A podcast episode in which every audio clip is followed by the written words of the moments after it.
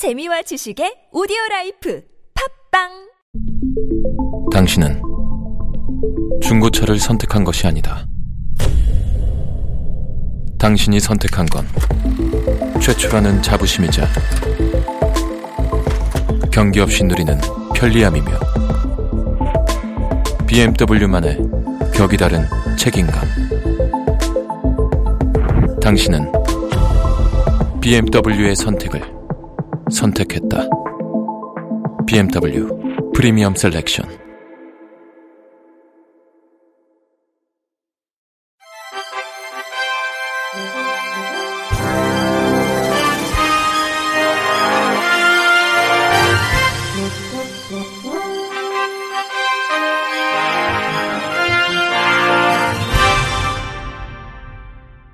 청취자 여러분 안녕하십니까? 2월 둘째 주 주간 KBIC 뉴스입니다. 보건복지부가 향후 5년간 사회보장 정책의 기본 방향 및 핵심 과제를 포함하는 사회보장 분야 최상위 계획인 제2차 사회보장 기본 계획을 발표했습니다. 이 중 장애인 관련 정책으로는 소득보장 강화를 위해 장애인연금 기초급여액을 오는 4월부터 기초생활수급자부터 월 30만원씩 지급하고 차상위, 소득 하위 70% 수급자는 오는 2021년 30만원으로 인상합니다. 오는 2023년까지 장애등급제 폐지 후 장애인연금 대상자 선정에 필요한 종합판정도구도 마련하고 지원 확대 여부를 검토할 방침입니다. 또 발달장애 성인 대상 주간 활동 서비스를 올해 2,500명 신규로 시작해 오는 2022년까지 17,000명으로 늘리고 방과 후 돌봄 서비스를 올해 4,000명에서 같은 기간 2만 2,000명으로 확대합니다. 특수학교도 지난해 기준 174개 교에서 같은 기간 197개 교로 특수학급은 1325학급에서 11,575학급으로 늘릴 예정입니다. 아울러 오는 7월부터 거동불편 장애인에 대한 찾아가는 상담 확대, 위기가구 지원 연계 및 사례관리 강화 등 장애인 맞춤형 이용 체계를 구축하고 장애인의 지역사회 중심 통합 돌봄을 위한 선도사업 모델을 개발합니다.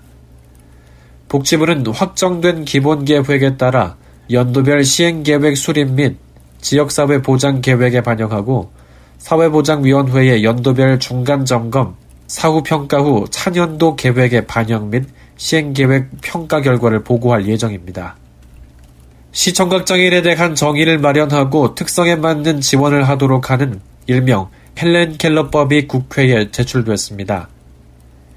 헬렌 켈러법은 시청각장애인을 시각과 청각 기능이 함께 손상돼 일상생활이나 사회생활에서 심각한 제약을 받는 장애인으로서 시각장애에 해당하는 장애와 청각장애에 해당하는 장애를 중복으로 입은 사람 등으로 정의했습니다. 보건복지부 장관은 시청각 장애인의 실태 파악과 복지정책 수립을 위한 기초자료를 활용하기 위해 3년마다 시청각 장애인과 그 가족의 실태 조사를 실시하도록 했습니다. 아울러 통합적 지원 체계를 마련하기 위해 시청각 장애인의 복지 정보 데이터베이스 구축 및 정보 제공 등을 업무로 하는 시청각 장애인 지원센터를 설치, 운영하도록 규정했습니다. 이명수 국회 보건복지위원장은 우리나라 시청각장애인은 약 5천 명에서 만명으로 추정되고 있는데 실태 조사를 하지 않아 정확한 통계도 아니며 지원이나 정책이 전무해 장애인 중에서도 사각지대에 속해 있다고 입법 취지를 설명했습니다. 이어 시청각장애인들의 권익신장과 함께 실태 조사를 통해 그들이 필요한 부분을 정확히 파악해 장애인 복지의 사각지대를 점차 줄여나갈 수 있을 것이라고 강조했습니다. 시각장애인 김모 씨가 지난달 전남 보성군에서 운영하는 제암산 자연휴양림 숙박시설을 방문했다. 안내견 출입을 거부당한 것이 뒤늦게 알려져 시각장애에 공분을 사고 있습니다. 한국시각장애인연합회에 따르면 김 씨는 지난달 17일 가족과 제암산 자연휴양림 숙박시설에서 1박 2일을 보내기 위해 전화로 안내견 동반이 가능하다는 점을 확인한 뒤 예약을 마쳤습니다. 이후 당일 오후 3시경 체크인을 위해 사무소에 들렀지만 담당 공무원은 김 씨의 안내견이 숙박시설 내 마룻바닥을 훼손시킬 수 있다며 안내견의 출입을 거부한 것으로 알려졌습니다. 해당 공무원은 김 씨에게 숙소에서 2, 300m 떨어진 비닐하우스에 안내견을 홀로 두는 방안을 제안했고 결국 김 씨 가족은 환불을 받고 귀가한 것으로 전해졌습니다. 한시련은 안내견이 필요한지 여부는 숙박시설이 아닌 시각장애 당사자가 결정할 문제며 동물털 알러지나 안내견으로 인한 기물 파손의 우려 주장은 안내견 출입을 금지할 정당한 사유가 되지 못한다고 규탄했습니다. 이어 한시련은 보성군청의 공식 사과, 사건 관련자 인사조치, 장애인식 개선 교육 실시 등 근본적인 대책 마련을 촉구했습니다. 이에 대해 보성군 측은 무작정 못 오게 한 게 아니며 숙박시설 안으로만 못 들어가게 한 것이라고 해명했습니다. 바른미래당 체육계 성폭력 근절 특별위원회는 지난 11일 국회의원 회관 제1세미나실에서 장애인 국가대표 선수, 관계부처 실무자 등을 초청한 가운데 정책 간담회를 갖고 성폭력 예방 및 대책을 모색했습니다. 이 자리에서 대한장애인체육회는 다양한 제도적 장치를 만들어 성폭력 피해를 예방하고 피해 당사자에 대해 적극적인 지원에 나선다는 입장을 밝혔습니다. 서울시의회 김소영 시 의원은 한국은 처벌이 너무 약하다. 성폭력 인식 교육과 함께 처벌을 강화해야 될 것 같다고 제안했습니다. 장애인 탁구 국가대표 조경희 선수는 일이 발생한 후 조치보다 방지를 하는 게 더 중요하다면서 훈련에 앞서 성폭력 예방 교육을 하는데 선수와 지도자를 분리하고 가능하면 소규모 장애 유형별로 하는 게 좋다고 말했습니다. 나사렛 대학교 재활스포츠연구소 민소리 연구원은 선수들의 인권을 담당하는 기관은 독립성 보장이 필요하다. 체육인 지원센터는 물리적인 독립은 했지만 여전히 산하의 기구로 있다. 실질적 독립이 필요하다고 의견을 나타냈습니다. 서울시가 오는 20일까지 서울특별시 복지상 장애인권 분야 후보 추천을 받습니다. 지난 2005년 시작돼 올해 15회째를 맞는 서울시 복지상 시상식은 해마다 장애인의 날 행사에서 장애 당사자 분야와 장애인권 증진 지원자 분야로 나눠 시상했습니다. 추천 대상자는 후보 모집 공고일 기준 서울시에 3년 이상 거주하는 시민과 단체로 복지 부분 관련 기관 단체, 자치구 또는 개인이 추천할 수 있습니다. 같은 부문에서 상을 받은 후 3년 이상 지나지 않은 자와 지난해 서울특별시 시민상 수상자, 보건복지부 등 타 기관에서 같은 공적으로 수상한 사람은 후보에서 제외됩니다. 개인 추천은 만 19세 이상 서울시 거주 시민 10명 이상이 한 문서 잇따라 추천해야 합니다.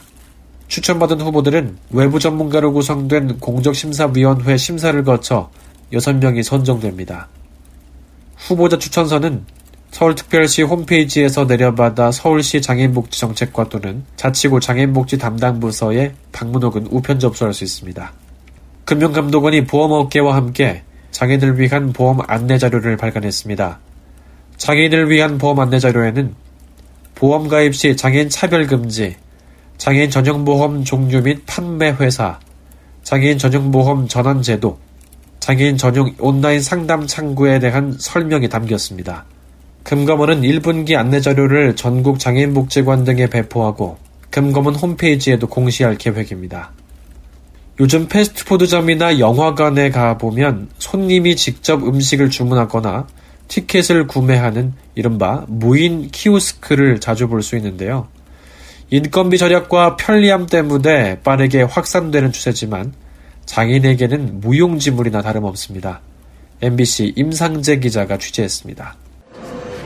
대형 상가의 한 푸드코트, 무인 주문 터치스크린 이른바 키오스크가 설치되어 있습니다.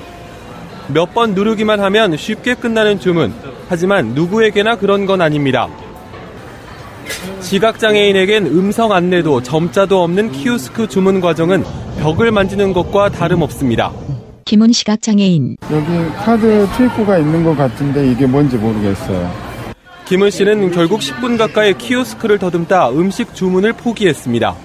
안 보이더라도 주변 사람들이 분명히 저를 주시하고 있겠구나. 더듬거리고 있다 보니까 사실 창피하더라고요. 패스트푸드점, 영화관을 중심으로 무인 키오스크가 빠르게 보편화되고 있지만 높이부터 비장애인이 서 있는 기준으로 설치돼 있다 보니 시각 장애인은 물론 휠체어 장애인들에게도 무용지물입니다. 카드 입출구는 기기 오른쪽 상단에 있고 이미 10여 년 전부터 은행 ATM기나 관공서 자동 민원 발급기는 음성 안내도 되고 점자 처리된 버튼도 따로 마련되어 있습니다. 그럼 왜 무인 키오스크에만 이런 기능이 없는 걸까? 은행이나 공공기관과는 달리 민간업체 키오스크에 대해선 장애인을 고려하는 관련법이 아직 없다는 이유입니다. 빠르게 다가오는 무인화 시대, 장애인 같은 기술 취약계층에 대한 이해와 배려를 놓치지 않을 제도 마련이 필요해 보입니다. MBC 뉴스 임상재입니다. 이상으로 2월 둘째 주 주간 KBIC 뉴스를 마칩니다. 지금까지 제작과 진행의 이창훈이었습니다. 고맙습니다. KBIC